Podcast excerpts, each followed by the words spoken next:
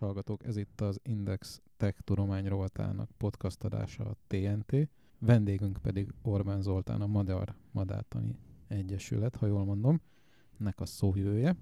A Magyar Madártan és Természetvédelmi És Természetvédelmi Egyesület. Jelen van még a sportrovatból Fehér János kollégánk. Szervusz János! Üdvözlök minden hallgatót! Én meg Nagy Attila Károly vagyok a Tech Tudomány rovatból. Hát akkor kezdeném én egy Zoltánhoz kötődő aktualitással. Ő nemrégben megkapta Magyarországi Szóvivők Országos Egyesületének hiteles tájékoztatásáért díjat. Nyilván a madarakról és a természetről szoktál minket is tájékoztatni, meg erről vagy ismert, de hogy kicsit szeretném tudni, hogy te hogy kerültél közel a madarakhoz. Itt mondták kollégák, akik szeretik a szóvicceket, hogy mi az, amivel madarat lehet fogatni. Mi ez a helyzet? Nem tudom, egy nagy rántott csirge például, az, az mindenféleképpen az, de alapvetően azt gondolom, hogy mindenki, aki valami ilyen szíveléket csinál valamit, az e- ezzel a kattanással született. Tehát én már egészen pici korom óta ezzel vittem a sírba a szüleimet, hogy madarakat, meg egyéb maraságot cígöltem haza, úgyhogy, és óriási szerencsém volt az életben, hogy így aztán végül hihetetlen sok kurfnival ide sikerült kiukadni. Mi volt az első madár, amit ismertél? Mi volt, amit megfogtál először? Ne, hát azt nem tudom. Tehát az első madaras emlékem talán, én egy szenzációs óvodába járhattam Dombovári, Dombovári vagyok, szüleim vasúton dolgoztak, és szerintem a, az ország talán legjobb óvodája volt. Van ott egy Békepark nevű hihetetlen erdőfolt maradvány. Egyébként ebbe a Békeparkba vitték el a parlament elől azt a 48-as ominózus emlékművet, amit az, a, a kormányzat akkoriban túl melankolikusnak talált. Hát ugye 1848-49-re ugye az embernek alapvetően nem a szünidei matiné jut eszébe, és akkor én olyan, olyan olyban nőttem föl, ahol hatalmas ilyen több száz éves tölgyfák voltak, és az ország utolsó néhány olyan fehér gólyája költött ott, ami fán költött. Tehát az egyik első emlékem a gólya, pontosabban nem is a gólya, hanem döglött gólyafiókát, és kihányt kígyókat vittek az ovónők ilyen hosszú nyelű lapáton, öklendezve, vagy fúj, fúj, fúj, mert ez behullott a, az oviba, és egyébként az oviba volt egy emlék, hogy jött valami madarász előadást tartani, diabetitéses előadás, és máig itt van az agyamba egy B-típusú oldó egy széncinkével, úgyhogy, úgyhogy nekem ez az első ilyen emlékem kat- a kattanásról. És te tartottál otthon madarakat? Nyilván most egy természetvédő nem szívesen lát ketrecben vagy revírben madarakat, de hogy te fogtál be annak idején madarakat? Ez nem feltétlenül van így, ugye nagyon fontos, hogy mi nem sötétzöldek vagyunk, tehát az apám nagyon sok mindent csinált, ez óriási segítség volt, tehát voltak halaink, tenyésztettünk díszmadarakat, zebrapintyeket, kacagógerlét, ilyesmit. Aztán persze vittem haza mindenféle sérült madarat, külföldi utakról, skorpiókat, ilyesmiket, hát persze. Tehát ugye ez a, tehát aki olvasott mondjuk Darel könyvet, az tudja, hogy milyen lehet egy ilyen, ilyen típusú gyerekkel együtt élni. Mm, sokkal egyszerűbben is lehet egyébként gyomorfekét kapni. Az, hogy szóvői munkásságodat így elismerték, ez mm, az én szemem picit a egyesületnek az elismerése is. Mi a titka a Madártani Egyesületnek? Én azt látom, hogy a, az MME valahogy az, szinte az összes civil szervezetnél jobban jelen van így a közvéleményben, köztudatban. Hát igen, mindenféleképpen azt gondolom, hogy az elismerés, hát minimum 50 százalék, de inkább legyünk reális, inkább 70-75 százalékban az MMA-nek szól, és akkor nekem óriási szerencsém volt, hogy, hogy ezt a munkát végezhetem. Én most 15. éve vagyok főállású alkalmazottja az MMA-nek, de egyébként most idén lesz áprilisban 40 éve, hogy, hogy tag vagyok. 12 éves kisgyerekként csatlakozhattam az MMA-hez, és én az első 7 évben társadalmi kapcsolatok igazgató voltam, és folyamatosan az volt többek között a feladatom, hogy keresek kommunikációs embereket beosztottamnak, és ha nem nagyon sikerült, nem, nem, egyszer nem találtunk igazándiból, nem sikerült találni olyan embert, és akkor, és akkor az 7 év alatt csak kiderült, hogy igazándiból nekem ezt kéne csinálni, mint hogy igazgatóskodjam, és addigra már ugye a 7 év igazgatói munkája a kollégákkal közösen sínre ezt a társadalmi kapcsolatok osztályt, és akkor megbeszéltük a ügyvezető igazgatóval, megbeszéltük a kollégákkal, és akkor cseréltem egy volt beosztottammal, most ő a főnököm, Bodnár Katalin, sokat szenvedett főnököm, és akkor én most már nyolcadik éve csinálom ezt a szóvősködést, előtte soha nem volt az MMA-nek. A szóvivőnek lenni nagyon nehéz, ugye nagyon érdekes a díj kapcsán is, ugye a Szóvivők Országos Egyesületének vezetőségi tagja Hanga Zoli hívott fel, ugye ő a fővárosi át és növénykertnek a szóvője, egyébként pedig kollégák voltunk.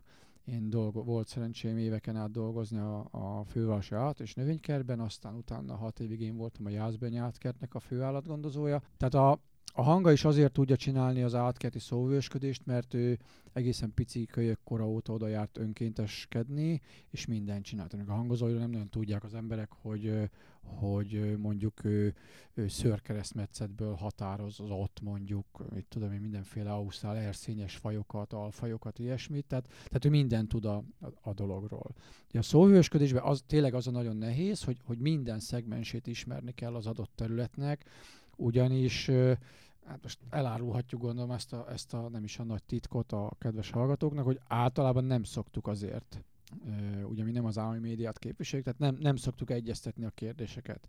Tehát soha nem tudhatom, van egy téma, hogy akkor itt évmadara, de általában olyan hihetetlen távolságban el szoktunk keveredni, mert hogy az a trükk, és ezért tudunk ennyire beágyazottak lenni mondjuk a médiába is, mert hogy a madártani kérdések kapcsán a riporterek általában pont ugyan olyan mértékben, és pont ugyanúgy laikusak, mint a hallgatók. Tehát azt kérdezik, amit a hallgatók kérdeznek, tehát nem szakemberek. Tehát, tehát nagyon észen kell lenni, nagyon ismerni kell mindent, és akkor nekem óriási szerencsé, hogy 40 éve ezt csinálom, kis kölyökkorom óta, tokkal vonóval ismerem az MMA-nek a, a működését, és akkor így talán ritkán kerülhetek bajba, de azért, azért nem kéne nagyon gyúrnatok, hogy most ez megdőljön ez a ez az eddigi jó állapot. Pedig készültünk durva kérdésekkel. Jó, én akkor kicsit kapcsolódnék ehhez, hogy a laikus szemével, hogy nem tudom, hogy azt fel tudjátok-e mérni, hogy egy, egy átlagos embernek milyen viszonyai vannak a madarakhoz. Ugye régebben, még egy jó száz évvel ezelőtt még a szakkönyvek is így íródtak, hogy a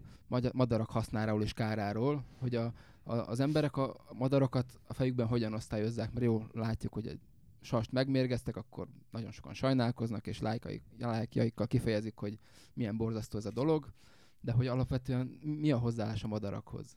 Hát a madarakhoz alapvetően a fogalmam sincs a hozzáállás, ugye, ugye hihetetlen sokat változott a világ rossz irányban Magyarországon is. Tehát én alapvetően én bölcsész vagyok, embertudományokkal foglalkozom hivatalosan, persze nagyon sok madártani kutatásban is részt vettem, de alapvetően bölcsészként kezelem ezt az egész dolgot, ezen belül is mondjuk pedagógus bölcsész vagyok az egyik végzettségemet tekintve, tehát azt látni kell, hogy a mai modern Magyarországon teljes mértékben eltűnt a, a háztáji élelemtermelő gazdálkodás, gyakorlatilag kevesebb, mint egy emberöltő alatt, és ennek egyik következményeként, ugye falus, faluhelyen is, sőt, hát már, már gyakorlatilag majdnem tanya, tanya si viszonyok között is városias életmódot folytatnak az emberek, és halvány fogalma nincs az átlagembernek, főleg mondjuk egy fővárosinak, arra, hogy hogy működik a természet. A munkánknak ez a nehézsége, és ez a, az a hihetetlen könnyűsége, hogy alapvetően a mai átlagember az, az, az úgy alapvetően nem nagyon van fogalma a természet működéséről, és akkor így nagyon nyitott erre a kérdésre, ugye érzékenyítve is lett, mert hogy a klímaváltozás, fajok kihalása ez folyik a csapból is, szerencsére is sajnos, úgyhogy, úgyhogy ez egy ilyen nagyon érdekes, tudathasadt bipoláris mm. állapot. Szinte ez még az osztályozás, hogy hú, ez hasznos, ez káros, ez idegesít engem. Ez ugye az van. volt hosszú, ugye ez Herman Otto ugye 1901-ben jelent meg első kiadásban a Madarak használó és káró című könyve, és akkor utána hát gyakorlatilag a múlt század igen jelentős részében, tehát mondjuk az 1900, nem tudom én, 50-es, 60-as évektől egész az ezredfordulóig az, hogy hát ez már idejét múlt a hasznos és káros, és ez most vissza kell jönnünk.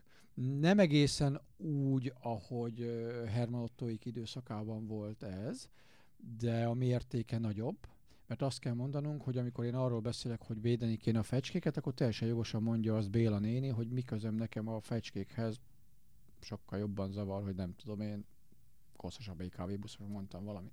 Itt teljesen igaza van az átlag hallgatónak, de hogyha azt mondjuk, hogy minden fecske megeszik minimum egy kiló rovart, amíg Magyarországon van, és ha azt vesszük, hogy mondjuk az elmúlt 15-6 évben minden augusztusban hiányzik Magyarországról 2 millió fecske, 2 millió kilogramm rovar, 2000 tonna rovar, és a klímaváltozással jönnek be az újabb és újabb mezőgazdasági kártevő rovarok, és a, a halálos és nagyon súlyos betegséget terjesztő mondjuk szúnyogfajok, akkor ezt már Béla néni is megérte, hogy hát tényleg nem érdemes legyíkolni a fecskéket és leverni a lakott fészkeket, mert hogy egyszerűen ezek ingyen is bérmentve megszabadítanak minket ezektől a, a rovaroktól. Tehát a hasznosság és károsság az visszajött, csak lett egy nagyon elegáns kifejezése, ökológikus, ugye ez az ökoszisztéma szolgáltatás. Ugye, tehát a beporzó rovar, jó, hogy mit tudom én, a méhecske azt tud szúrni, meg csípni, üvölt a gyerek, nem, de beporozza a növényeket, tehát inkább üvölcsön a gyerek, vagy megtanítom, hogy mezitláb ne rohangásszon mondjuk a, a gyepen, és akkor megéri. Nincs konfliktus.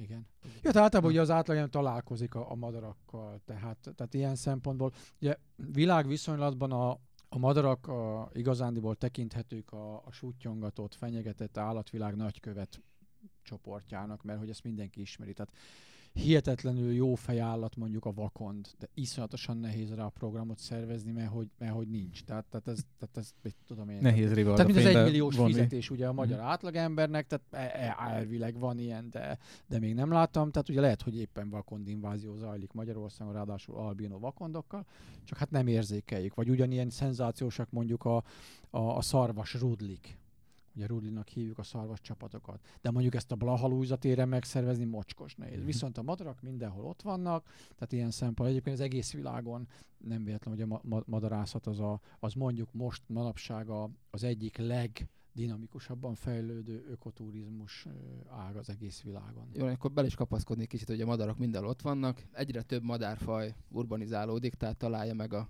az élet körülményeket itt a városban is.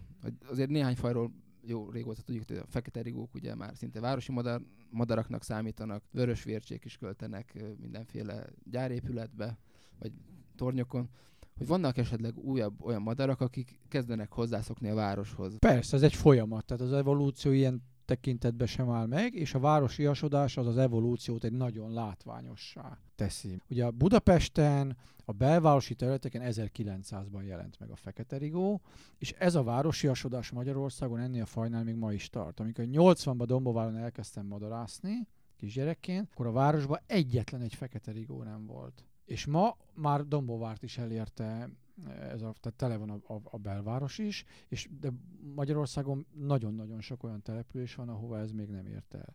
Aztán vannak az újabb keletűek, tehát mit tudom én, akit kicsit, aki jobban ért a madártanhoz, tehát például az örvös galamb. Az örvös galamb az én gyerekkoromban egy ilyen ritkán látott, nagyon érzékeny, faj volt, ma meg gyakorlatilag mindenhol ott van a nagyvárosokban. Az őrös galamb az, amikor nagyobb testű, ugye? Az, az, az, a, az a bazi nagy ilyen kis fehér bigyóval a nyakán, mert a kisebb, fele olyan bazi az a balkánigerle, az ugye? a balkánigerle. Aztán ugye főleg a nagyvárosok lakói, Budapest lakói egyből bólogatni, meg esetleg fogat csikorgatni, hörögni kezdenek, ugye a szarka, még, még a betelepülése az Budapesten még talán egy évtizedre sem tekint vissza. Budapesten ezekben az években zajlik egy, egy nagyon szélsőséges asodási folyamat, az agyhalott tőkés récéké. Tehát ez még egy tőkés Hát agyhalottak, mert hogy fölmennek mondjuk a, a negyedik emeleti erkére a, a parlamenttől 300 méterre. Ott költenek. És ott költenek. A tőkés pont az a, az a récefaj, ami Fauduba, Ágvillába költ, és akkor leurálnak a kis ö, fiókák. Azért vannak egyébként ennyire kibélelve, vagy tollal úgy körbevéve, hogy, hogy visszapattannak mondjuk a gyepről, vagy a hullott falevéről, berongyolnak a vízbe, és akkor a szülők csak felügyeletet biztosítanak, de egyébként önmaguknak kell megkeresnek aját. Na most, amikor fölmegy mondjuk egy, egy panel a háznak a lapos tetejére, aminek van 40-60 cm magas kere, pereme, akkor ott nem tudnak át, mert ott éhen pusztulnának ezek a, a fiók. Ez egy ilyen szuper normális viselkedés az agyhalott tők és récetojóktól. És akkor ez, ez ma Magyarországon, amennyire tudjuk, még egyre csak Budapesten jellemző a hozzánk legközelebb Bécsben, a Dunaparti települések közül Bécsben van info, de például még Győrből nem nagyon van ilyen info, de biztos vagyok benne, hogy, hogy néhány éven belül, vagy akár már idén ez, ez így, ez így működhet, és akkor Budapesten bármelyik pillanatban, vagy Magyarországon bármelyik pillanatban urbanizálódhat például az UHU, ami a, a világ egyik legnagyobb bagja. És az érdekes lesz, amikor majd ne adja az ég elkezdi összeszedni mondjuk a kóbor macskákat, kutyákat. Csivagákat. Hát egyébként a, az uhu az azért nagyon érdekes jószág, mert a táplálék listájában a mezei pocoktól az őzgidáig minden szerepel, és bármi, tehát De azért ugye ez nem egy nagy egyet számban jelenlévő faj. Nem, de például Finnországban bent van, bent van ö, ö, Helsinki-ben. Ö, volt egyébként egy is- iszonyat érdekes történet is, azt egyébként a YouTube-on meg lehet nézni. Volt egy foci meccs, egy nemzetközi foci meccs, amikor finn, finn válogatott játszott nem tudom, bajnokok, nem tudom, vala, tehát vala, vala, valaki ellen, és akkor a Juhu berepült a, a meccs közepén a, a pályára, a, a, a, kergette a labdát, talán elkezdte piszkálni a bírót, az a lényeg, hogy hogy vagy 6 vagy 7 perce fel kellett függeszteni a játékot, mert a, a, a bagoly ott üldögélt a, a kapufán. És akkor elrepült, újraindult a meccs, és a finn válogatott nyert azt hiszem 1-0-ra, úgyhogy ö, hát ugye skandinávok a megfelelő hozzáállással rögtön megválasztották, elnevezték Bubinak, ugye Bubó Bubó, ugye a Bubó doktor is egy juhú, Ö, megválasztották Helsinki díszpolgárának, talán a finn válogatott kabaláta lett, de mindenképpen nemzetközi szinten a, a csúf neve a, az Uhu lett. Ugye ez annak köszönhető, hogy, hogy bent van, bent van Finnország fővárosában, bent élnek és költenek a, az Uhuk. És ti ezeket a fajokat monitorozzátok, hogy mik jöhetnek, vagy mik érkeznek be a városba, vagy alkalomszerűen, hogy valaki látott valamit, mármint szakember is azonosította, és akkor felírjátok, hogy jó, már volt örvös galamb is, meg uráli bagó is a városban. Elárulok egy titkot, tehát alapvetően aki a madarászatban, főállásban dolgozik, az a szabadidejűje pont ezt csinálja. Tehát ö, megszokták, hogy mit csinálok szabadidőmben, pont ugyanezt csinálom, csak mondjuk mit tudom én, Kuwaitban, Belgiumban, Hollandia, megy, megyünk ki fajokra vadászni, én, pontosabban én nem vagyok fajvadász, tehát nem vagyok Twitcher, de megyek az ultra fajvadászokkal, mert így tudok külföldi tapasztalatokat szerezni. Tehát amikor a, mondjuk a főállású MMA-s kollégáimnak van négy perc szabadideje, akkor fogja a távcsét, és kimegy mondjuk Budapestre madarászni, vagy Apajra madarászni, és akkor jönnek az adatok. És hát ugye mivel mi egy információs csomópontként is működünk, tehát ömlenek hozzánk az adatok, úgyhogy egészen elképesztő információkhoz juthatunk, mondjuk ilyen szélsőségesen pusztai fészkelő, mondjuk ugartyúk, Szentendrén a belvárosban, mit tudom én, éjjel ott áldogál, és a rettetes izé, drogos sárga beszűkült pupillájú szemeivel nézi az embert, és akkor itt mindenki, mindenki néz, ugye, mint No- Noé a harmadik vakondra, hogy akkor ez most itt micsoda, úgyhogy egészen hihetetlen De dolgok. ilyenkor fölmerülnek a kérdések, hogy ide jött magától, vagy az állatkertből. Nincs, ez ki. átkertben nem tartanak ugartyúkat. Jó, de mondjuk egy más fa- fajnál. Van, van egyébként a fajvadászoknál egy külön, külön kategóriát jelentenek az ilyen betelepítettek. Tehát például a, egy fajvadász szemében, ugye a fácán az egy nagyon izgalmas kérdés, mert a fácán nem őshonos Magyarországon, Európában. Azt Közép-Ázsiából hozták be valamikor a, a ókori görögök tájékán. De ez már évszázadok óta egy önfenntartó populációt képez, és akkor ennek valami külön, nem tudom én, D akárhányas kategória besorolása van, és akkor mennek a viták nemzetközi viszonylatba, hogy akkor most, most legutóbb az egyik legfanatikusabb magyar fajvadásszal volt szerencsém Belgiumban, Hollandiában járni, és akkor ott esti fényeknél kerestünk egy fekete hattyút, ami ugye Ausztrál fauna régiónak a tagja, és de már önfenntartó populáció, tehát már be lehetne tikkelni. Egy svéd madarász egyébként plastik fantasztiknak hívja ezeket a betelepített jószágokat. Tehát ez ilyen, ilyen, ilyen ö, ezé, sértődésig, öriharig menő viták folynak magyar és nemzetközi vonatkozásban, hogy mit lehet behúzni, és mit lehet, mit nem. Tehát ez egy ilyen nagyon furcsa ö, szubkultúra. Ö, de nagyon óvatosan is kell bánni, mert legutóbb ö, Hollandia fővárosában mentünk be azért este filmezni, hogy az ott önfenntartó populációban élő nagy Sándor papagájokat le tudjam filmezni. És amikor felszólít, felkéritek a lakosságot, hogy segítsenek a, a, az átterelő városokban terülő bagyoknak az összeszámlálásában, ez így évről évre egy, javuló, vagy, vagy legalábbis egyre jobb együttműködés a hogy lakossággal, hogy tapasztaljátok ezt? Igen, és ezt mindig el szoktam most már mondani az elmúlt két-három évben a, a médiapartnereknek, ugye a riportereknek, szerkesztőknek, főszerkesztőknek, hogy, hogy hihetetlen hatása van a média segítségének. Tehát az, hogy egy évben, ugye a Madárt Egyesületnek ugye az ilyen média figyelős szolgáltatósak alapján tudjuk, hogy olyan 3500 megjelenésünk van egy évben, ami az iszonyatosan sok. Nem nagyon lehet milliméter pontos adatokat ö, tudni, de úgy becsüljük a rendelkezésre álló adatok bázisán, hogy mondjuk egy évben a Madártani Egyesület elér mondjuk olyan 150-210 millió ember, tehát az ország lakosságát mondjuk 13-21-szer elérjük. És ennek, ennek nagyon érezhető a hatása, tehát ahogy itt te is mondtad, tehát évről évre több adatot kapunk.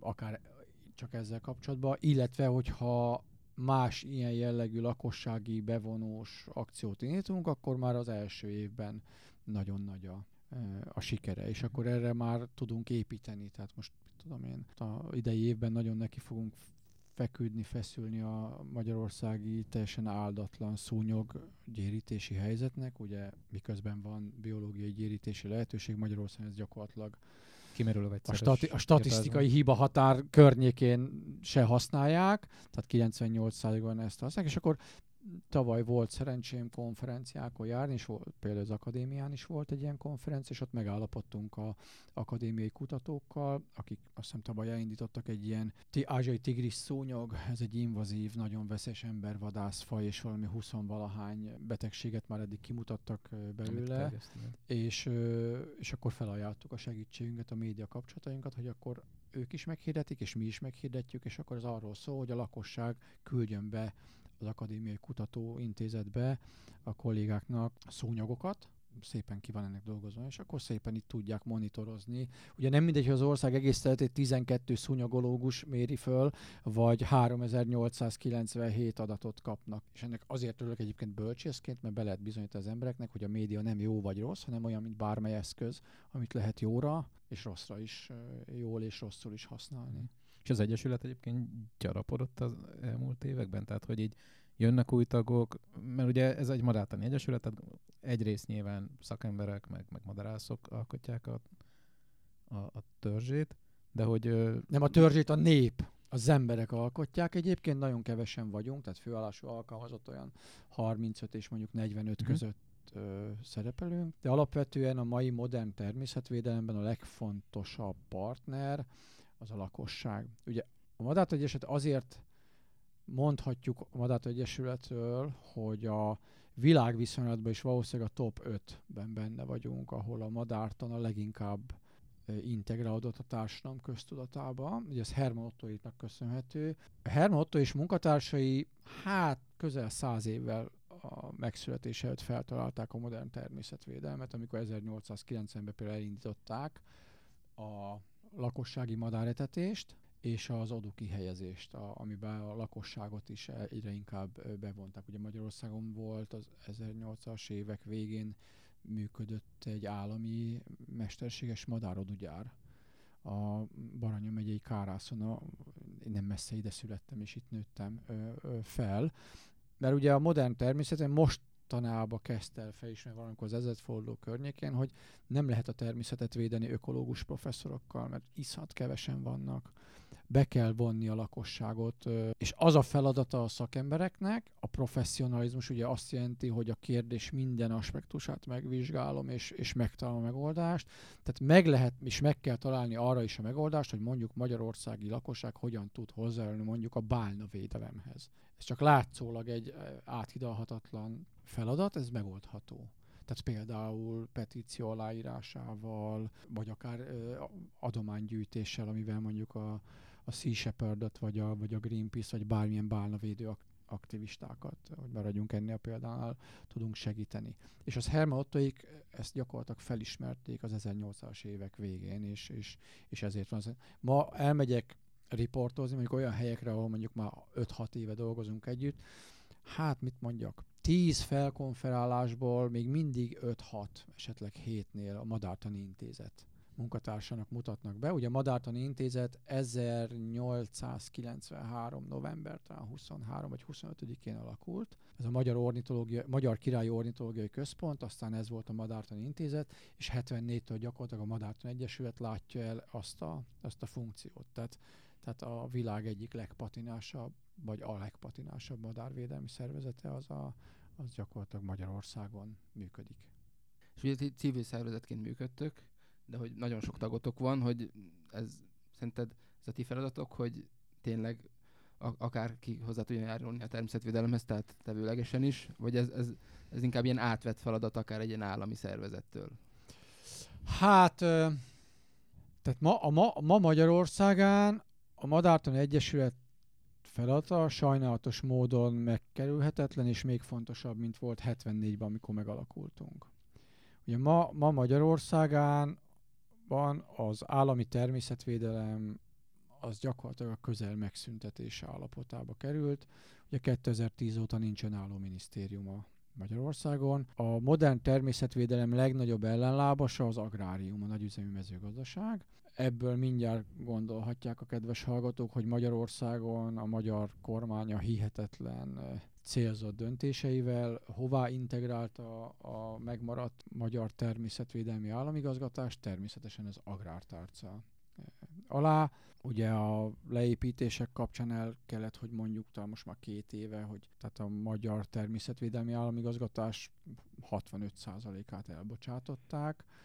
Ö, és hát ma Magyarországon, ugye most itt riportokat adunk, tehát azt érdemes tudni, hogy ma Magyarországon olyan riport és nyilatkozási utasítás van mondjuk akár az államigazgatás felé, hogy mondjuk a nem tudom, mondjuk a Természettudományi Múzeum igazgatója csak miniszteri engedéllyel nyilatkozhat, a természetvédelmi őrszolgált tagjai csak igazgatói engedéllyel nyilatkozhatnak. Tehát ilyen szempontból a Madártani Egyeset, mint civil szervezet, a civil szervezeti lét az azt jelenti, hogy semmiféle normatív állami támogatást nem kapunk, az államnak semmiféle közvetlen hatalma nincs a mi tevékenységünk fölött. Ezért is rendkívül fontos a civil szervezetek számára, hogy pályázattól független forrásokat is kapjunk. Ezért, ezért fordul minden civil szervezet, a máltaiak, a, és még sorolhatnám, akik tényleg a, a közért tesznek az emberekhez, például egyéni adománygyűjtő kampányokkal, mert ha van független forrásom, akkor azt arra használom, amire, amire szeretném. Ezért nagyon fontos például az egy százalék. Ezért borzasztó Magyarország, hogy az egy százalék azért most már jó pár évvel rendelkezésre áll, és 50 százaléka még mindig beragad ami hihetetlen, hihetetlen pazarlás, mert hogy egy civil szervezet egy millió forintból annyi, annyi jót tud megvalósítani, mint egy állami szerv mondjuk 100 millió forintból sem. Tehát ezért nagyon fontos. Ezért a demokrácia sarokkövét azokban az országokban a valódi demokrácia van, ott a civil szervezet az egyik főláb. Nem véletlen, hogy Magyarországon a civil szervezetek hát finoman fogalmazva is meg vannak suttyongatva. Tehát többek között ugye mi is szereplünk abba, nem tudom, 20 vagy 30 ezeres listába, akiket külföldről támogatott szervezetként nekünk ezt meg kell magunkat nevezni, ami úgy marhasága, hogy van, mert hogy a Madártani Egyesülethez befolyó külföldi támogatások jelentős része, gyakorlatilag 100%-a az Európai Unióból származik, ami azt gondolom, hogy egy jogi és logikai nonsens, mert ha én Európai Uniós tagállam vagyok, akkor az Európai Uniót nem lehet megnevezni jogi szempontból külföld dinek. Tehát ilyen szempontból elég, elég vicces, de hát én, amikor erről kellett nyilatkozni, akkor mondom, én szívesen tartozom a, a baptistákkal egy csoportban, meg a máltaiakkal, arról nem beszélve, hogy utánunk következnek például a Magyar Prostituáltak Egyesülete. Tehát, tehát nagyon illusztris társaságnak lehetünk így a tagjai. Nektek, mint a Magyar, Tani, Magyar Madártani Egyesületnek ezen kívül még elég sok más fronton is vannak úgymond konfliktusaitok, vagy, vagy, vagy legalábbis olyan harcok, amiket mint, mint madár védő golyókapkodó szervezetnek mm-hmm. meg kell védeni, és itt a golyókapkodót direkt hoztam elő, mert például a vadászokkal, meg a vadász szervezetekkel is, amennyire látom, vannak azért... Uh... Nagyon jó viszonyunk van a vadászati szervezetekkel. Tehát azt azért, tehát ugye nagyon fontos, az előbb nem véletlenül mondtam, hogy nem vagyunk sötét-zöldek. Tehát azt látni érdemes, hogy hogyha valakinek csak véleménye van egy kérdésről, de hiányzik mögül a szakmaiság, tehát, ha valaki azt mondja sötétzöldként, hogy már pedig egy cinege élete fontosabb, mint egy falu élete, akkor az, az, az nem jó megközelítés. És a sötétzöldektől ugyanúgy óvakodni kell, mint a nem törődöm emberektől. Tehát mindig el szoktuk mondani, hogy az újságírók között, a horgászok között, a vadászok között a renitensek populációs átlaga, hogy ne használjam a gazember vagy a, a hülye kifejezést, az semmivel nem másabb, mint mondjuk a madarászok között.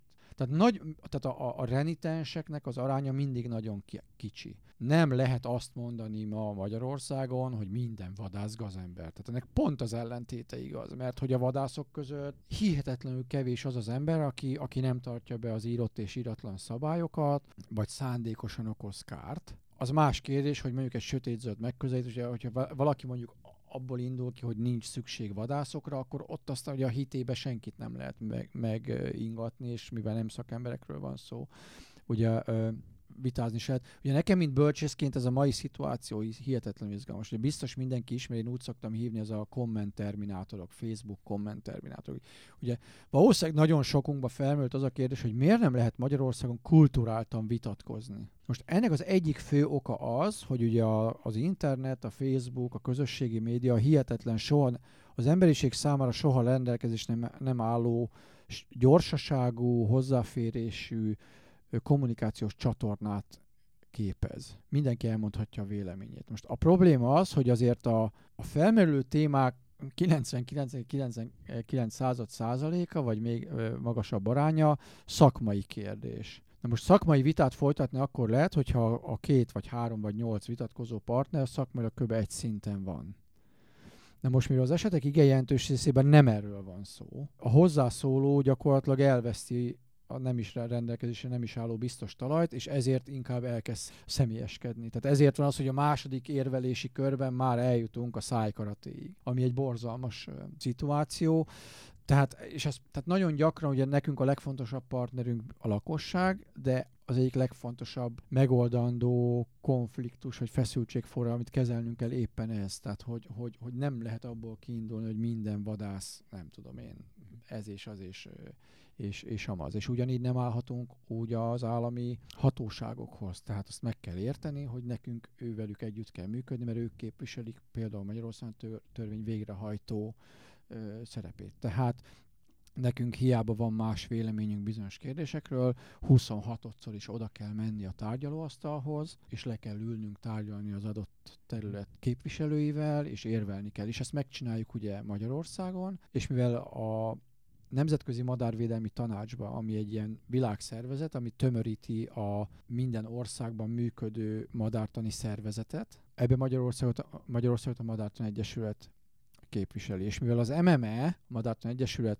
Közép-Kelet-Európa legnagyobb civil természetvédelmi szervezet, tehát mondjuk az oroszok hozzánk képest sehol nincsenek, vagy az osztrákok, vagy, a, vagy, a, vagy, vagy tehát senki, igazándiból a térségünkbe, és mivel ennyire beágyazott a madártan Magyarországon is nemzetközi szinten a Magyar Madárt Egyesület ennyire, ennyire ismert és, és, és közismert, tehát nekünk miközben tárgyalunk a magyar államigazgatás képviselőivel, a kutatási eredményeinket, az elemzéseinket eljuttatjuk a BirdLife európai igazgatóságához, és úgy gyakorlatilag a brüsszeli ö, bürokrácián keresztül is megpróbáljuk az érveket ö, érvényesíteni. Tehát ez a, ez, ez, ez a civil szakmai szervezetnek a, a feladata, nem csak az, hogy hőbörögjünk az utcán, egyébként nagyon ritkán szoktunk ehhez folyamodni, mert az már tényleg a legutolsó szint, és próbáljuk ezt még elkerülni, hanem leülünk a tárgyalóasztalhoz, és itt p- tudjuk például érvként használni a, a tagságunkat, hogy mondjuk akár írjunk hmm. petíciókat, ilyesmiket. Egyébként, amikor a vadászokat felhoztam, én konkrétan az olasz vadászokra szerettem volna terelni a témát, hogy ugye a hírekben leggyakrabban azok, ők szerepelnek, mint a, nem tudom, vonuló madarakat, költöző madarakat, énekes madarakat előszeretettel, akár nálunk is uh-huh. vadászó, és Igen, aztán az országból... Nagyon a kérdésnek, ugyanis ez is rávilágít arra, hogy azért, mert én valamiről nem tudok, az nem azt jelenti, hogy az nem van, tehát hogy nincsen. Én nekem volt szerencsém gyűrűző expedíción részt venni Észak-Olaszországban, ahol a világon sehol máshol nem található kertépítészeti kultúra alakult ki.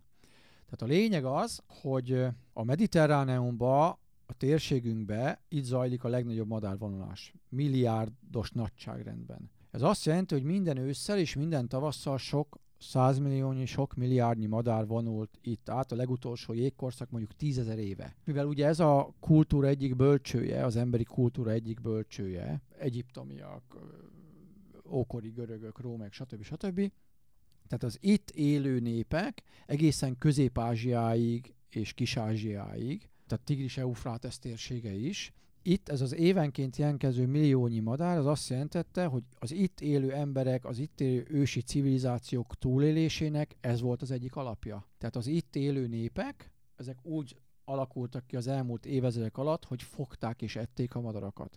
Ezzel semmiféle probléma nem volt, ugyanis ennek megvan a biológiai párhuzama, már a madártani párhuzama, ugyanis a mediterrán, egyedül a mediterrán térségben él az Eleonóra sólyom, ami pont ehhez optimalizálja a költését, tehát ő nem normális ragadozó madárként áprilisban kezdi a fiók a tojások letojását és a költést, hanem augusztus vége szeptemberbe, amikor jönnek északról az agyonfáradt sok százmilliónyi vonuló énekesmadár, és a fiókái akkor kelnek ki szeptemberben, amikor jönnek ezek, és akkor a szülőknek csak úgy le kell szedegetni a, a, a madarakat. Tehát a lényeg az, hogy a mediterrán térségben a civilizá emberi társadalmak túlélésének az alapját jelentette a madárfogás.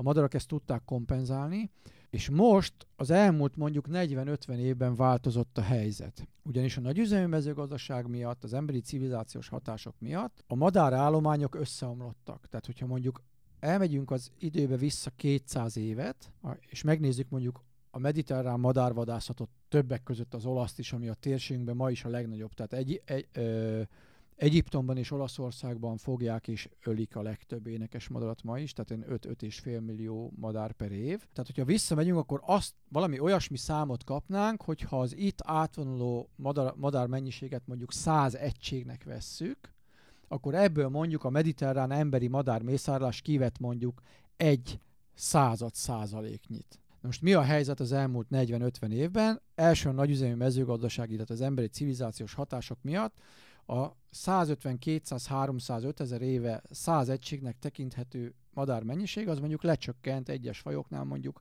3 egységre. Tehát 97 egység eltűnt. Na most, ha ebből vesz le, ugye itt már az 1%-nyi mennyiség az azért jóval nagyobb lesz, akkor ez már problémát jelenthet. De megint itt jön a modern természetvédelem egyik alapfelismerése, amit még nem mindenhol mondtak ki, hogy a természetvédelmnek nem az a feladat. A természet, ne, nekem nem az Eleonóra solyomtól kell megvédenem a, a vonuló madarakat, és nem nekem kell megvédenem a gazellát a, az oroszlántól. Azt ők ökológiai rendszerben megoldják.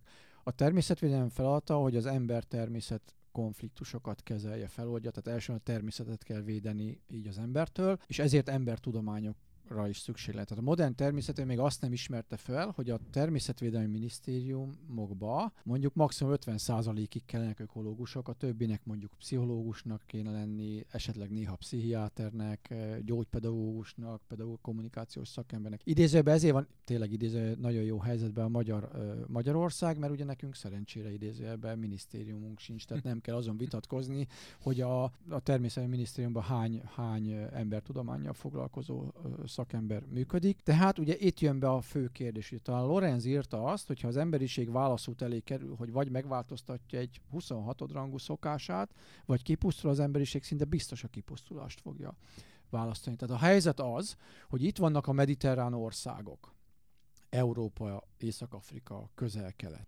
ahol ezer évek óta túlélés alapja volt a madárvadászat, ennek ugye a, a szociológiai, szociálpszichológiai, néprajzi vonatkozása az, hogy nyilván a csajok annak a srácnak a bélyeggyűjteményét nézték meg elsőként, ugye, hogy politikai korrekt módon fogalmazzak, aki mondjuk a legtöbb madarat tudta lelőni, meg levadászni, mert az volt a király, az biztos, hogy tudta a családját megfelelő mennyiségű hússal ellátni. Igen ám, csak 40 éve változott a helyzet, mert kiirtottuk a madárvilágot. Most azt várjuk el európai, észak-afrikai, közel-keleti népektől, hogy a sok ezer éves hagyományukat három év alatt adják föl. Ez pont olyan, mintha azt mondtuk volna, azt mondanánk mondjuk idén, hogy idén decemberben mondjuk a finn, a svéd ö, figura nem, nem használhat sílécet, egy orosz nem ihat vodkát, vagy mi például nem ehetünk szalonnát. Na most ez, ez nyilván így nem működik. Most ezért nagyon jó ez a példa, mert azt gondolhatnák az emberek, hogy, hogy az olasz egy bunkó nép, mert hogy öli a szegény kis madarainkat, szó nincs erről. Ennek megvan a, megvan a, a szociológiai, humánetológiai, humánökológiai háttere, és ahhoz, hogy ezt a helyzetet én tudjam kezelni, ahhoz nem lehet azt mondani, hogy minden olasz hülye ugye? És ez egy nagyon izgalmassá teszi a, a lehetőséget. Ugye a munkánk nehézsége az, hogy majdnem minden ilyen ember, állat, ember-ember, madár konfliktus helyzetben fel lehetne ismerni ezt a hátteret, csak nekünk valahogy lehetőséget kell teremteni, például mint most, hogy el, ezt el tudjuk mondani az embereknek. Természetesen ezt meg kell változtatni, csak, csak nem lehet azt mondani, hogy, hogy, hogy akkor most akkor menjünk és tüntessünk az olasz nagykövetséget, mert nem tudom mi van. Mert hogy, mert hogy egyébként például a németek ugyanilyen mértékben ették a madarakat, mondjuk az a 16-17. századig, csak ott a modern természetvédelem elindult már a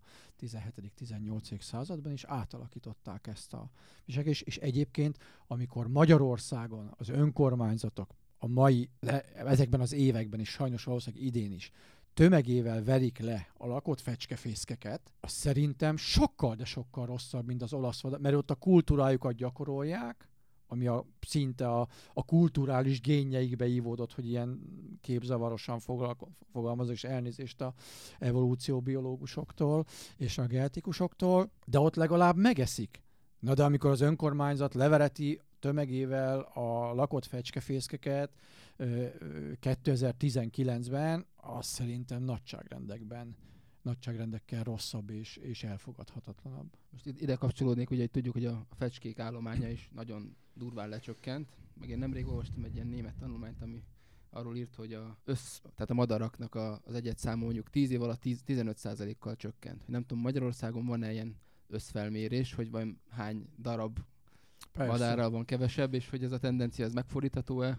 Illetve például ugye most volt nemrég az a sassz szinkron állatok, hogy a ragadozó madaroknál esetleg van-e jó példa az ellenkezőjére. Van mindenre jó példa, de alapvetően iszonyatosan nagy a gáz. Tehát pont most, mikor ide jöttem, készítettem elő egy májusi, május elejei sajtóközleményünket, ugyanis világviszonylatban is mérvadó módon Madárt Egyesület 1999 óta folytat egy többféle monitoring standard állományfelmérő adatgyűjtést végzünk, és ennek az egyik nemzetközi szinten is nagy gyémántja, ugye a mindennapi madaraink monitoringja, ami első körben ugye a fészkelő állományokat monitorozta standard módon. Tehát a standarditás az azt jelenti, hogy ugyanazzal a módszerrel mérek, számolok. A standarditásnak az a lényege, hogyha hosszú időskálán standard módon vizsgálok adatokat, akkor azok összevethetők, és abból valós következtetéseket lehet levonni. És akkor utána ez a, ez a MMM, ez a mindennapi monitoring monitoringja már nem csak a fészkelőállományokat, hanem azt hiszem 2000-től már a telelő állományokat is 100 114 fajt ö, vizsgál, és hát betyárosan rosszak az adatok. Tehát ugye említettem már azt, hogy a modern világban globálisan a legnagyobb élőhely pusztító a nagyüzemű mezőgazdaság. A nagyüzemű mezőgazdaság az egy modern találmány, a második világháború után találtuk föl kényszerből. Éhezett Európa lakossága, azt mondták a kormányok, ösztönözni kell a gazdákat, ez a terület alapú támogatás őse, hogy minél több területet felszánt, bevet, annál több támogatást kap. Ez az Európai Unió közös agrárpolitikájának az alapja. Egyébként ez egy elképesztő piac torzító baromság, ugyanis arról van szó, hogy mielőtt én egyetlen kapavágást tennék, már ö, hihetetlen mennyiségű pénzeket bezsebelhetek. Ezért megy most a harc Magyarországon a földekért. Mert ha én össze tudok síbolni mondjuk ezer hektárt, címbikkeli ezzel-azzal, és mondjuk jó gazdálkodási portfóliót választok, akkor mondjuk hektáronként kapok mondjuk 120 ezer forint vissza nem térítendő támogatást. Egy kapavágást nem, vetett, nem, nem, nem, nem tettem még a, a, a földbe. Na most a nagyüzemű mezőgazdaság soha nem volt ismert az ember ősi időszakában, tehát a másik világháborúig, mert, mert ott egy ilyen fent, mert egyedül a mozaikos, vetésforgót alkalmazó, extenzív gazdálkodás fenntartható. Persze volt olyan időszak, amikor az ember hülyeséget csinált, és akkor éhen halt. És akkor ez a hülyeség úgy gyakorlatilag kipusztult a dolog. Tehát a, tehát a, a gazdálkodó ember évezres ökológiai tudása, egyébként van egy ilyen modern tudományterület, ami a magyarok is nagyon jók, amik elmennek a ma még hagyományos életmódot folytató népcsoportokhoz, esőerdőbe, Mongóliába, és összehasonlítják a tapasztalati ökológiai tudást a tudományos ökológiai tudásra, és elképesztő az átfedés, mert hogy ugyanarról van, ugyanarról van szó. Mert ugye a hegymászó is tudja, hogy van gravitáció, meg a fizikus is tudja, van gravitáció. A hegymászó azért, mert leesett a cimbie, meg ki kell kötni magát, a fizikus azért, mert ő ráadásul ki is tudja számolni, hogy, hogy mi is ez az egész marhaság, ez a, ez a, ez a misztikus ö, ö, gravitáció. Tehát feltaláltuk a modern mezőgazdaságot, azt mondják az emberek, ja, hát annál több pénzt kapok, minél többet beszálltak. Tehát, hogyha a traktor felbírna menni a panelházak oldalára az is belenne vetve. Ugye aki járt Németországba, azt tudja, tehát a németek annyira precízek, hogy gyakorlatilag 90 fok alatti dőlésszögű lejtőkön is golfgyepet nyírnak, mert ugye nehogy megszóljon a, a szomszéd. Na most feltaláltuk a modern nagyüzemű mezőgazdaságot, a monokultúrát. Tehát mindenhol búza, kukorica. Mivel soha nem volt ilyen, nem tudhatta a gazdálkodó, hogy ezzel egy dolgot hozok a fejemre, a szuperkártevőket. Mert ha mindenhol búza van, és mondjuk én a búzának vagyok a kártevője, akkor mindenhol iszonyatosan sok kaján van, tehát be fogok robbanni. Ezért rögtön a nagyüzemű mezőgazdaság a monokultúra után három évvel feltalálta az agrárkemikáliákat. Tehát, és mivel ma a földbolygó szárazföldi területein az agrártáj kiterjedtsége meghaladja az erdő területekét, könnyű ebből rájönni, hogy a nagyüzemű mezőgazdaság a legfontosabb élőhátakító. Most 46 hétben elindult ez, gyakorlatilag kevesebb, mint 20 év alatt, mondjuk Angliában, Hollandiában, tehát a Nyugat-Európa leggazdagabb országaiban összeomlott a mezőgazdasági területek madárvilága. Mi a helyzet Magyarországon? 2004. május 1-én csatlakoztunk az EU-ba, EU-hoz. Addig a mezőgazdasági területeken élő magyarországi madárállomány adatok szinten voltak, stagnáltak. Tehát egy egyenes vonalat képzeljünk el. 2004 májusában csatlakoztunk, 2005-ig ez az, ez az egyenes vonal egyenes maradt. És 2005-től dermesztő meredekséggel elkezdett összeomlani mert gyakorlatilag az Európai Uniós csatlakozásunkat követően Magyarországon is érvényesült, mint EU tagállamba a közös agrárpolitika agrártámogatási rendszere, tehát jött a terület alapú támogatás, és egyébként azt kell, hogy mondjam, hogy Magyarország 15 év alatt behozza azt, a, azt az élő helypusztítást, amit Nyugat-Európa 50 év alatt elkövetett. Tehát ma Magyarországon 2004-2005-höz képest összeomlott az agrárterületek madárállománya, és pont a, a számadatok azt mutatják, hogy, hogy, hogy ilyen 11-2-3 százalékkal meredekebb a csökkenés, mint Nyugat-Európában. Hogy mindenki ez olyan dolog, tehát hogyha egy kínai ráver a kalapáccsal a kezére, az fájni fog. Ha Magyarországon egy magyar ember ráver ugyanúgy a kalapáccsal a kezére, akkor elárulom, ugyanúgy fájni fog. Tehát, tehát ha ugyanazt a marhaságot követjük el a világban, az ugyanúgy fog fájni, és ugyanolyan következményeket okoz, és sajnos az egész világon ez zajlik, és Magyarország ilyen szempontból is sajnos bezzeg ország, tehát mi mm. tényleg behozzuk ezt a fajta Bocsánat, A tendencia ugye nálunk elég durva, hogy említetted, de hogy azért azt is szokták mondani, hogy még Magyarország mondjuk egy holland tájhoz képest még mindig nagyon diverznek számít, akár fajálom. Ez igaz még mindig, vagy, vagy ez is kezd? Még mindig igaz, és nagyon fontos az embertudományi megközelítés,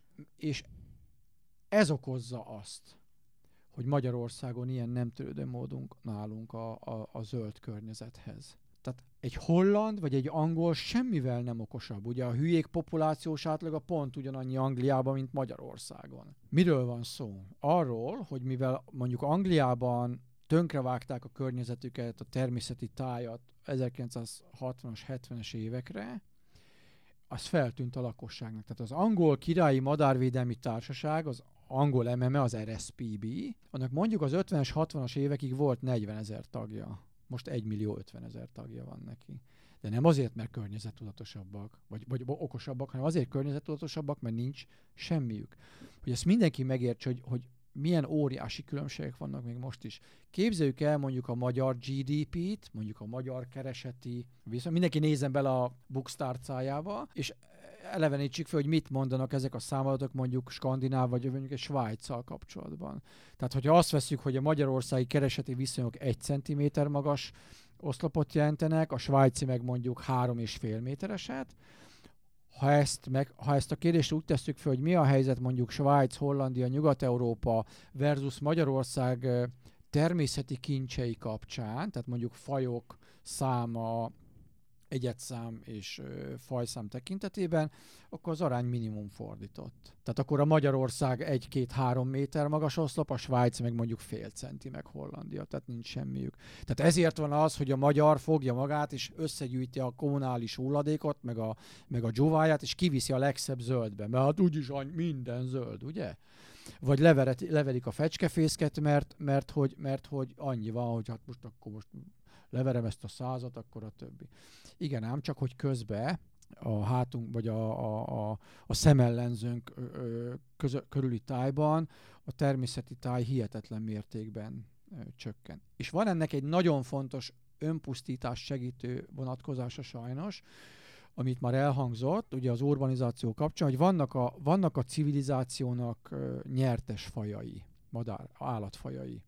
Háziegér, patkány, szarka, dolmányos varjú, vörösbegy, fekete rigó, stb. A vadátok között is van ilyen vaddisznó, ősz, szarvas, róka. Tehát pont nemrégen jelent meg egy tanulmány egy magyar, nagyon híres magyar ökológus kutatós Báldi András tollából, aki ilyen szenáriókat elemzett, hogy mi fog zajlani. Azt mondta, hogy az egyik sajnos reális szenárió forgatókönyv alapján 2050-re a magyarországi biodiverzitás 97%-a el fog tűnni, de ebből az átlagember semmit nem fog érzékelni, mert az ikonikus lakott területi és külső tájfajok, tehát ugye az etetők és az itatók leggyakoribb madarai, az őzike, a szarvas, a vaddisznó, a róka az itt lesz, tehát az átlagember ezt látja. Ugye mondtam, hogy azért járok én sokat külföldre, hogy tanuljak. Tehát elmegyek Hollandiába, a holland átlagembernek nincs tudomása arról, hogy, hogy ott gyakorlatilag az ökológiai sokféleségről már nem lehet beszélni, mert egy vicc. Tehát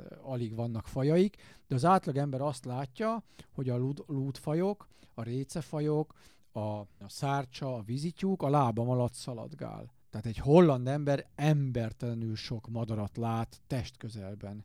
Ja, nyolc fajt meg még 12 világból betelepített, mit tudom, Egyéb Nílusi ludat. Tehát az átlag, átlag holland meg van nyugodva, hogy hó, milyen király, mert te. De egyébként az egész, az egész táj üres. Tehát egy ilyen halott ho, ö, talmi táj, és akkor hát nem, nem érti meg azt, hogy ugye azért gond mondjuk ott már bizonyos agrár ö, növények termesztése, mert nincsenek beporzó rovaraik. Tehát ez ez a nagyon nehéz, hogy elmondjam az embereknek, hogy figyelj, tehát nem lesz madár, nem mondjál már hülyeséget, mondják rám, hogy az kopasz szemeges idiótára, hogy hát de itt röpköd.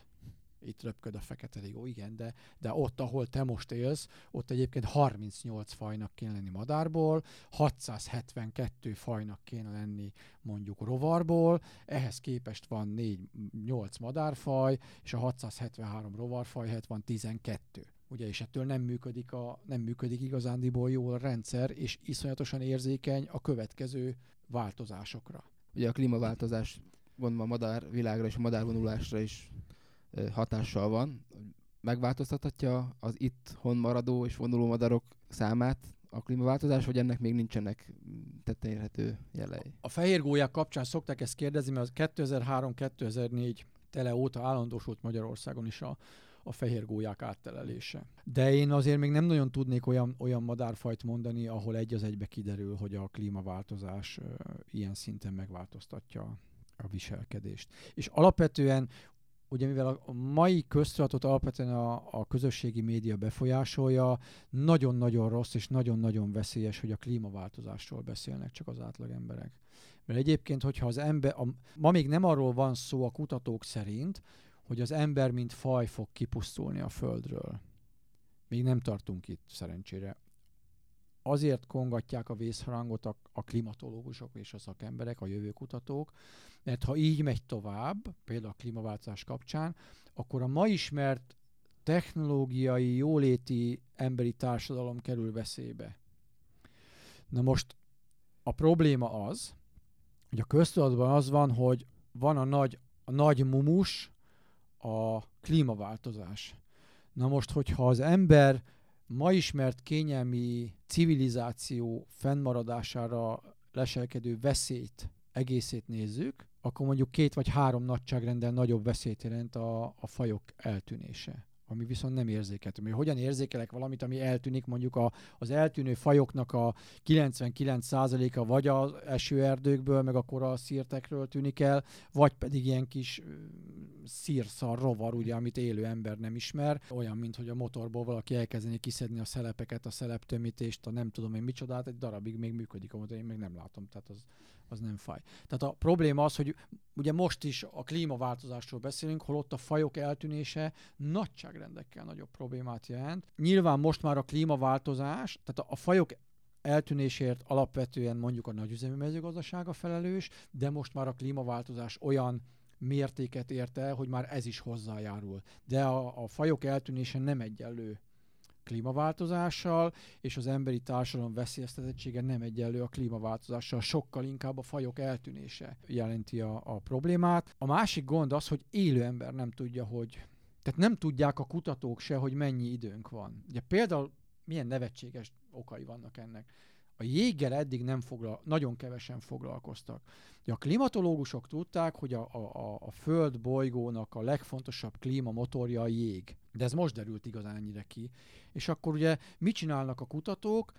Vannak, van egy csomó adatom, írok egy frankó számítógépes programot, azt betáplálom egy olyan szuper számítógépbe akkora, mint egy, egy nagy szupermarket tízszer, azért ilyen nagy, hogy hihetetlen mennyiségű számítást tudjon elvégezni, és ne mondjuk ne egy vízmolekulának a mozgását tudjuk betáplálni, hanem mondjuk sok százmilliárdét. Na most, hogyha én a, a korlátozott tudásom kapcsán, mondjuk a jégből, jég kapcsán, nem jó adatokat táplálok bele, akkor az jön, hogy az emberiségnek még van 30 éve. Ugye gondoljunk vissza a, a klíma kommunikációra.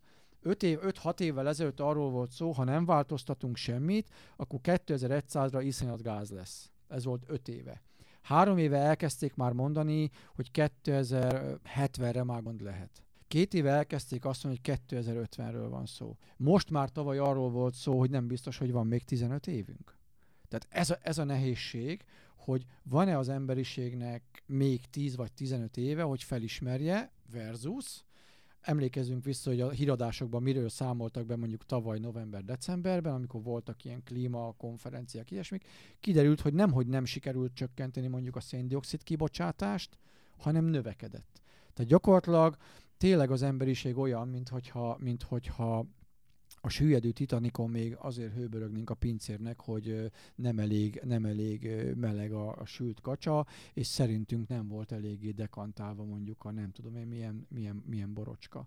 Tehát ez, a, ez az igazán gáz, tényleg nem tudhatjuk azt, hogy mennyi időnk van még beavatkozni, és egyébként pedig, hogy mondjuk van nagyon pozitívot a végére, egyébként az, a, az az elképesztő dolog, hogy akár a klímaváltozás kapcsán, akár a fajok kihalása kapcsán elképesztően egyszerű megoldásokkal, ingyenes megoldásokkal lehetne küzdeni. Tehát például nem kell palackozott vizet inni, mert annál nagyobb baromság a világon nincsen. Ez egy nem létező igényeket szolgál ki az ipar, amit a marketingesek találtak ki üzleti alapon. Vagy például a fajkihalás, a nagyüzemi mezőgazdaság faj, faj ö, biodiverzitás csökkentő hatásán. Olyan egyszerű dolgokkal lehet küzdeni, amikor kevesebbet kell dolgoznom, és egy csomó poszt elérek. Tehát például, hogyha a gazda nem szántja föl a föld minden négyzetmilliméterét, hanem mondjuk minden ö, szántó egységnek a szegélyen meghagy 20-30-50 méter széles kezeletlen sávot, ahol nem, nem, nem szánt, nem kaszál, és mondjuk nem permetez, és mondjuk a megfelelő időben szárzúzással védekezik mondjuk a gyomok, tehát például a, a parlagfű ellen,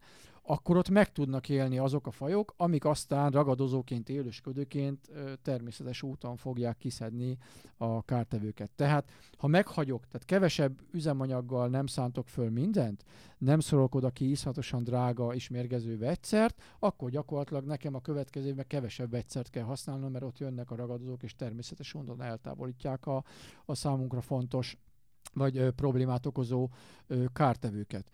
Csak hogy ugye az Európai Unió 7 éves pénzügyi periódusban gondolkodik, az előző 7 éves peri- pénzügyi periódushoz képest a most záruló 7 éves pénzügyi periódusban több mint 50%-kal megnyírbálták azt a ökológiai gazdálkodást finanszírozó, tehát a nem termelő támogatásokra adható költségkeretet. Ugye a gazdát egyetlen dolog érdekel, mennyi a bevétele ha ő arra kapott pénzt, mint az előző pénzügyi periódusban, ugye kétszer ennyit, hogy hagyjon meg ilyen kaszátlan foltokat, a negyed hektáros kis mocsár, mocsaras ö, ö, mélyedéseket ne szántsa föl, mert ott a, a, a szikkel, meg a náddal kell harcolni a kukoricának, meg a búzánk, ezeket összevonhatta, és ezért pénzt kapott. Most az a probléma, hogy például az agrárlobby, ö, meg a, az agrárkemikália világ lobby hatására az Európai Unió, az Európai Bizottság ugye ebben a 7 éves periódusban több mint 50%-kal csökkentette ezt a, ezt a támogatást. Holott az eszközök itt vannak a kezünkben. Tehát a kutatók sem azt mondják, a klimatológusok, hogy nincs esélyünk, nincs esélyünk, senki ne vegyen tartós tejet, hanem ezeket a nagyon egyszerű dolgokat be kéne tartani. Én mindig azt szoktam, hogy, hogy az a szánalmas a ma emberiségébe, hogy nem azért tartunk a civilizáció, modern civilizáció megszűnése felé, mert jön egy aszteroida, és nem tudok mit csinálni, vagy a kvantumfizikusok kitalál, feltalálnak egy olyan hatást, ami ellen nem tudok védekezni, hanem, hanem egyébként ilyen 26 rangú baromságaink miatt pusztulunk ki, mint hogy, mint hogy palackozott vizet iszunk, egyszer használatos műanyag palackokba, és utána azt meg bezúdítjuk az óceánokba. Ugye? Tehát, tehát, tehát ez, ez a hihetetlen az emberiségben, hogy, hogy, hogy tényleg néhány luxus, kényelmi ö, elvárásunkról nem tudunk lemondani azért, hogy mondjuk a gyerekeknek legyen, legyen jövője. Ez szerintem iszonyatosan gáz, mert ha a csiga csinálna ilyet, akinek viszonylag kicsi az agya, azt mondom, hát jó, hát a csigának nem nagyon jött be. De hát ugye nekünk az a, az a fajként, az a, az a specialitásunk az összes többi állathoz képest, hogy tudunk gondolkodni már legalábbis papíron. Picit ezt akartam egyébként még behozni, hogy, ezt, hogy mennyivel nehezebb arctalan dolgok, mint például cégek ellen harcolni ezekben a kérdésekben. Tehát, hogy azért nem csak az, hogy én iszok palackozott vizet, vizet, hanem annak a cégnek is nagyon nagy érdeke, hogy ugye gyakorlatilag ingyen megkapja a talajból a vizet, bepalackozza és eladja a palackárája gyakorlatilag. Tehát, hogy ez, ezek ellen talán nehezebb még. Egyébként még nem nehéz harcolni, nem is kell ellenük harcolni. Én nem nagyon hiszek a harcban, én a meggyőzésben hiszek, és ugye azt ismerte föl a rendszer, szinte magától, hogyha nem megy a politikusok ellen, és ha nem megy a nagy tőke ellen, akkor ki van, ki van, ki van aki, aki a partner? Lehet az ember. Tehát ha én, ha én az emberek nyelvén kezdek el kommunikálni a lakossággal, és az érzelmek, a kizárólag az érzelmekre hatás mert az értelmét, értelmileg is megszólítom az embert. És ezt el tudom neki mondani ezeket a dolgokat.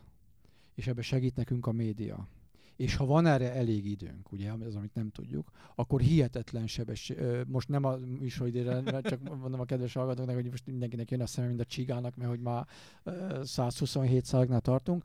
Tehát, tehát igazándiból úgy lehet küzdeni a leküzdhetetlen politikai irányítás és a nagy tők ellen, hogy az átlagemberhez fordulunk, mert hogy meg tudom értetni az átlagemberrel, hogy ne vegyél palackozott vizet, és azt tapasztalják a, a marketingesek és a pénzügyesek, hogy, hogy fél év alatt 50%-ára esett vissza, akkor nem fogják legyártani a, a, palackozott, a palackokat, és nem fognak palackozni vizet. Ha azt sikerül elérni, akkor a földbolygónak teljesen tök mindegy, hogy miért lett kevesebb palack. Olyan, de a postásnak a helyzet. A postást abszolút nem érdekli, hogy azért van lyuk a fenekébe, mert a, a Rexi kutya félelmében vagy agresszióban harapta meg, ugye neki lukas a feneke. Tehát a földbolygónak teljesen tök mindegy, hogy azért van kevesebb műanyag terhelés, mert az a lényeg, hogy ezt, ezt hogyan tudjuk elérni, és civil szervezetként nekünk ez az egyik legfontosabb küldetésünk és lehetőség, hogy az átlagemberhez, a, a, az emberekhez, a néphez fordulunk,